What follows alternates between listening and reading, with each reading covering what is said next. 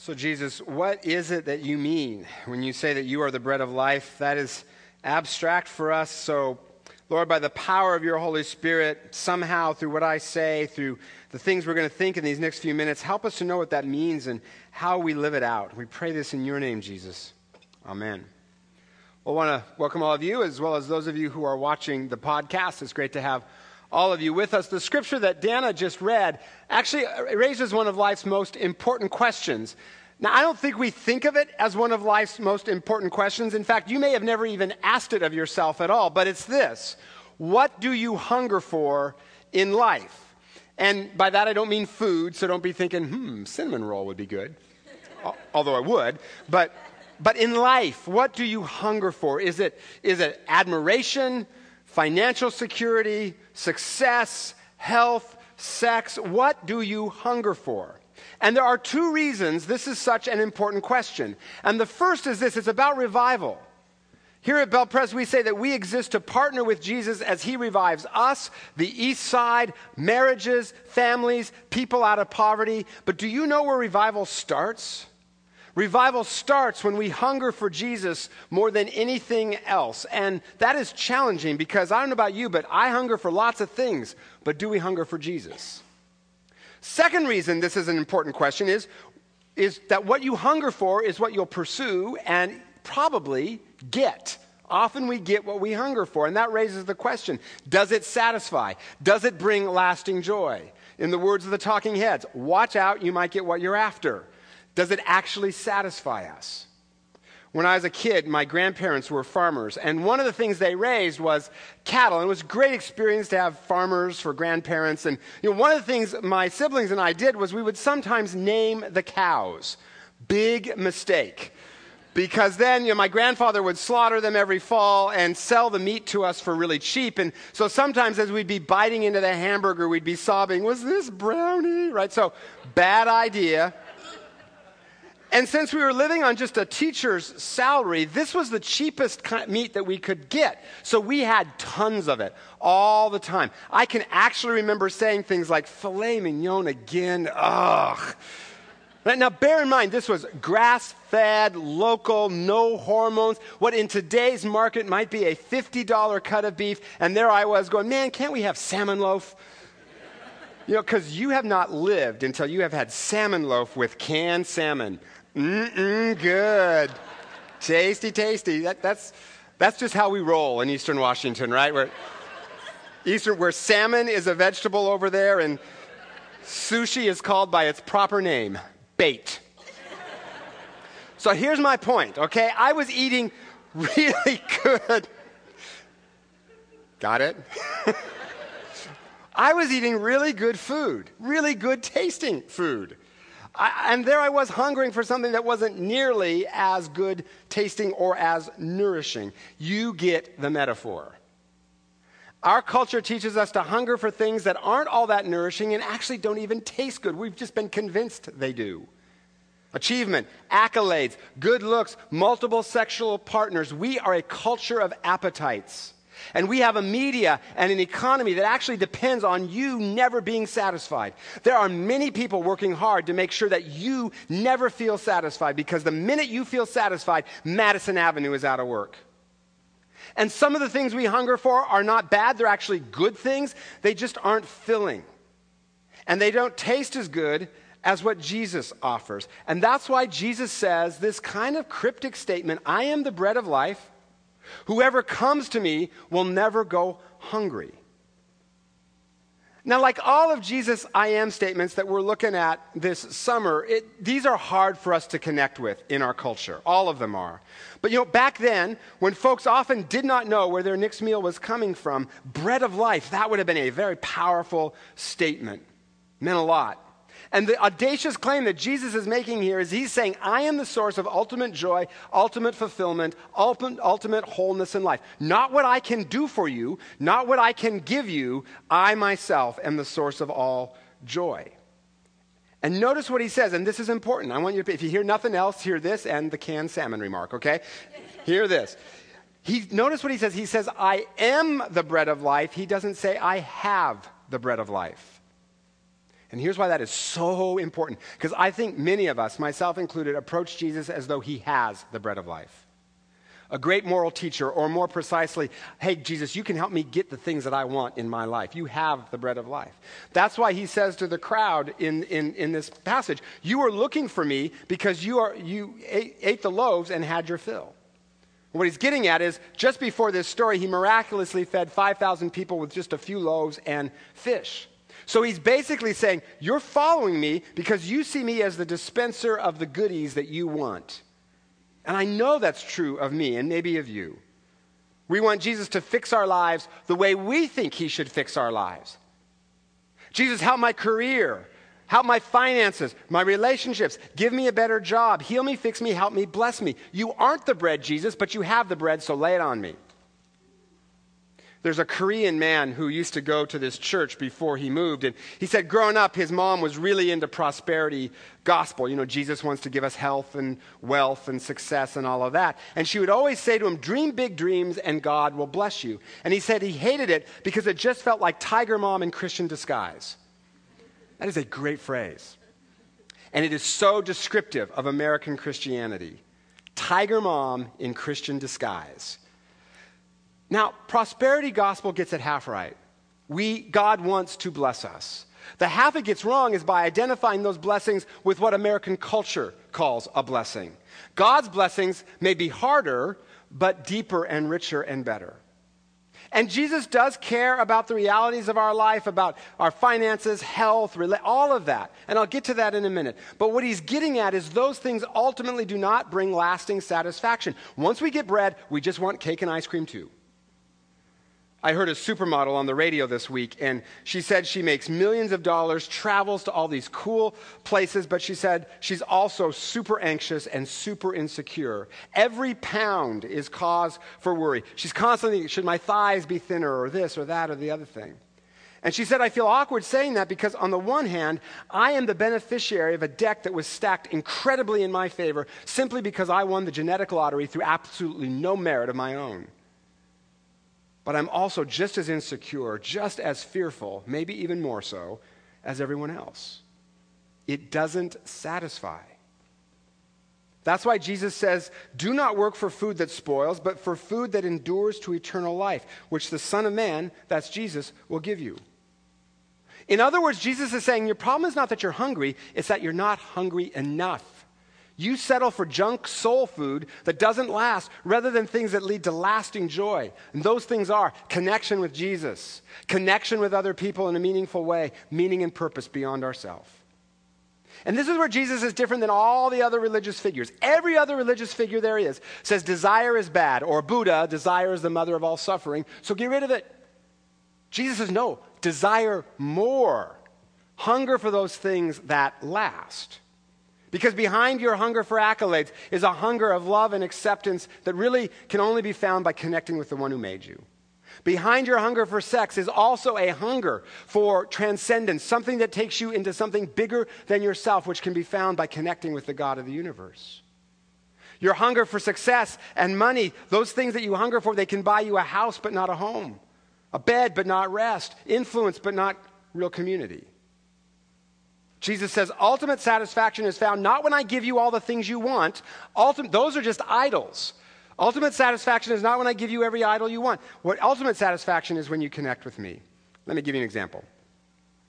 When I was a college pastor in my former church, there was a small group of people, I don't know, 20 or so, who at one point started to spread a lot of kind of untrue stories about me. Things that I supposedly said and did that I never had. I'm always amazed at what I've said, apparently. Uh, and it just wasn't true, um, including that I might be trying to turn the college group into a cult and that I was a cult leader. Oh, please. I'm Presbyterian. I'm not nearly that interesting or that creative. And it was painful because one of my idols, big one, one of the things I hunger for is accolades. And I prayed about it, prayed about it, didn't help. But then one day, as I was praying, out of the blue, I got this picture of Jesus on the cross in pain and then the thought popped into my head you know, they lied about me too. And when I was on the cross, I saw the ways they were sinning against you. I saw what they're doing to you. And I paid the price for their sins. And I know that this hurts. And I am your pain bearer. Now, did that fix the gossip? Not a bit. They just kept chattering away. But suddenly it didn't matter as much. I felt loved. He didn't fix the problem, but his presence took away the problem's sting. Now, it is true that sometimes Jesus does some kind of miracle and fixes some problem in our lives. And I don't know how he decides when he does what miracles. I don't know. I just know they're rare, but they were rare in the Bible too. And as I've told you before, if you divide all the miracles in the Bible by the 2,000 years of history that it covers, by the number of square miles it all happens in, you come out with very few miracles per square mile per decade. They were rare then too for a good reason. They never convinced anyone in anything. Israelites, they see the Red Sea part a day later. Where's the water? Where's the bread? We're hungry, right? Doesn't help. Didn't help them a bit, right? And it never helped anyone actually follow Jesus. All it did was make them look at him as a vending machine and they just wanted more stuff. But Jesus promises his presence, and his presence can satisfy. And I know that out there, because you have told me, You've experienced this. You have experienced some of the worst tragedies imaginable. And yet have said, but in it, I found God's presence in a way I never had before, and that gave me hope and confidence and strength. And He has used those things for good things and brought good things out of it. The point of this life is to prepare us for forever. And God uses the losses we face in this life to pry our hands one finger at a time off of the things of this world so that we learn to hang on to Him and Him alone because everything else will fail us. Because even if we get the miracle, we'll still face future trials. But if we learn to depend on Him and Him alone for our, our, joy and our strength and our peace, that can never be taken away. And that's what this life is all about. It's called revival. And it starts when we hunger for Him more than anything else. And then we begin to live the eternal kind of life. Not for someday when we die out there. Some, no, the eternal kind of life right here, right now in our real world. That's what Jesus means when he gets at this very shocking thing that he says in this passage. Whoever eats my flesh and drinks my blood has eternal life. For my flesh is real food and my blood is real drink. In the Greek, it is even worse. In the Greek, it is literally, unless you are chomping, if you are chomping down and gobbling up my flesh and blood. Gross. Right? Like it is just shocking. And it is shocking in part because it is so insistently physical. And that's the point. Now, he's obviously referring to communion. And communion is not just some ritual we go through to kind of fill out the church service. I once heard someone say communion is so that if the sermon is lousy, at least you have something to look forward to in church that day. Kind of insulting, right? I don't know. Maybe that's why some folks decided that in our 11 o'clock modern and 6 o'clock services, we should have it every week. I don't know. A deeper reason for communion is that Jesus left us a physical sign. He didn't say meditate in remembrance of me, though that's good. He said eat this, drink that it is insistently physical. And his point is he comes to impact the real world right here, right now, the tangible stuff of our lives. He's not so heavenly minded that he's no earthly good. The word became flesh, and ever since we preachers have been trying to turn it back into words again, Jesus resists. He comes to give us the eternal kind of life here and now. It's not just spiritual talk, but it starts when we hunger for Jesus more than anything else. Okay, so if that's true, and it is, then in a culture that teaches us to hunger for everything except Jesus, how do we learn to hunger for Jesus? A couple of things, and most of these have to be done daily. He is our daily bread. And the first is this recognize the empty calories you're taking in. Ask Jesus to show you what you hunger for, and then ask in prayer, is this actually satisfying me, or do I just want more? Step number two, taste the real thing that Jesus is. Let me use an analogy. My wife is really into healthy food, you know, fresh, local, all of that stuff. Much of which, by the way, can be found at the Bellevue's Farmer Market, started by a woman in this church and meets in our parking lot on Thursdays. Just saying. And healthy food is good, although occasionally our kids haven't been too sure, like the time she served us kelp. Kids didn't like that. That was weird. And whole wheat cookies, they didn't go over so well, but mostly it's a good thing. And when it comes to dessert, one of our kind of mantras is if it's not homemade, it's not worth the calories. And after years of that, the result is I actually don't really like store bought dessert. I mean, it's loaded with preservatives, it just doesn't taste good. I can walk right by any store bought dessert without a flicker of temptation. Now, I can eat dozens of homemade cookies in a sitting. I mean, dozens at a time, as long as they don't have whole wheat. I, know, tons of them. But store bought, it doesn't even, it's just they don't taste good. Here's the point. When you taste the real for long enough, the junk food stops tasting good to you after a while because it actually doesn't. So the more you invest in the things that actually satisfy, connection with Jesus found in worship, prayer, scripture, community, authentic connection with others, not where we hide our problems, but where we're actually honest meaning and purpose beyond ourselves. Taste those things long enough, and the stuff our culture tells you to want will not be appealing, and you'll hunger for Jesus more. Third step fast. And not just from food, though that too, but busyness, media. Because here's the thing part of why we don't hunger for Jesus is we are just so filled up with other stuff. We're just full of it. That's the problem, right? So filled with other stuff, there's no space to connect with Jesus, experience his presence. Plus, there's something just supernatural that happens when we fast. I can't even explain it, but it just takes you to this different spiritual place. Recognize the empty calories, taste the real, fast, and then finally double down on Jesus. And here's what I mean by that. After this hard teaching, it says, From this time, many of his disciples turned back and no longer followed him. I, maybe because they figured out he wasn't going to give them everything they wanted. You know, it's interesting, just as an aside, it's interesting. Whenever Jesus is presented honestly, folks leave churches. I find that, and often revival starts when folks start leaving churches. I mean, when you get rid of all the religious folks just in it for the rules and the rituals, and get rid of all the folks who are just there to see what Jesus can give them, and you're left with just the people who actually just hunger for the real Jesus, what do you know? Revival breaks out. So I don't know, maybe we, maybe we should, should not be praying for additions to our church, but as Charles Wesley said, a host of blessed subtractions. present company excluded, obviously. But if I am honest, I am like these crowds. When Jesus doesn't give me what I want, I can get really pouty. Just ask my wife. Why isn't he helping? Well, who says that he isn't? He never promised an easy life. He promised to be with us in a way that sustains and to use hard things for good times. And his working in my life is not dependent on me noticing it or approving of it. Who says he's not helping? So then, after everybody leaves, Jesus turns to his 12 disciples and he says, You don't want to leave too, do you? And then Peter says one of my favorite lines in the whole Bible. So beautiful. Lord, to whom else shall we go? You alone have the words of eternal life. He doubles down on Jesus.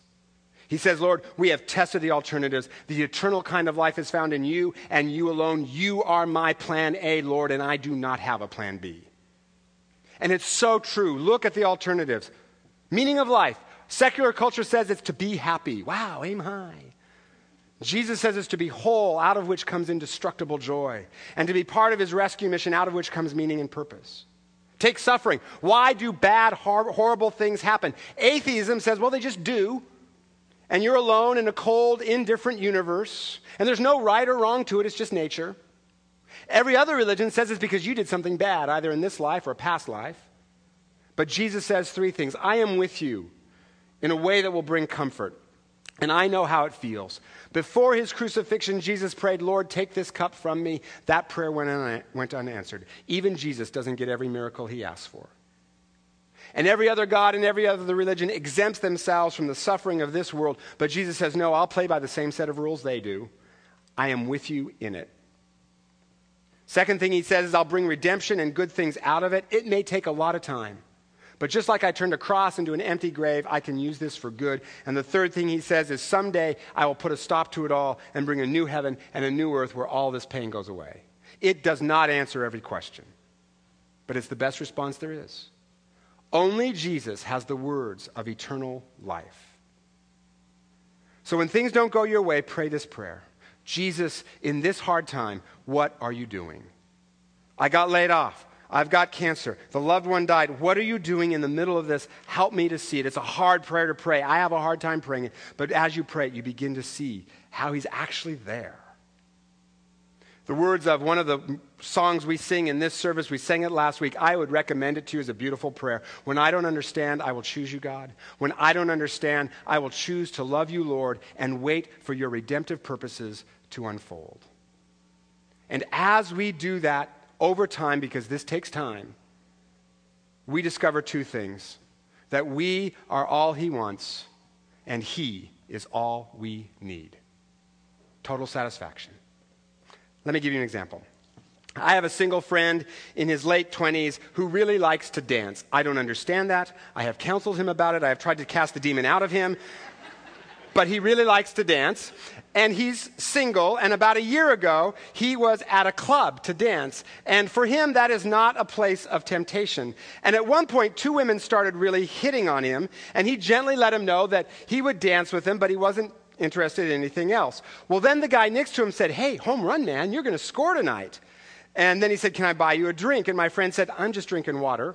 No thanks. And the guy said, Okay, you don't want to sleep with those women and you don't drink. Are you religious or something? And my friend said, Well, I'm a Christian, if that's what you mean. And I'm only interested in sleeping with one woman for the rest of my life. And I don't want to carry in baggage from other encounters because I want a great sex life with my future wife. So I am not interested in what they offer. I think God has better.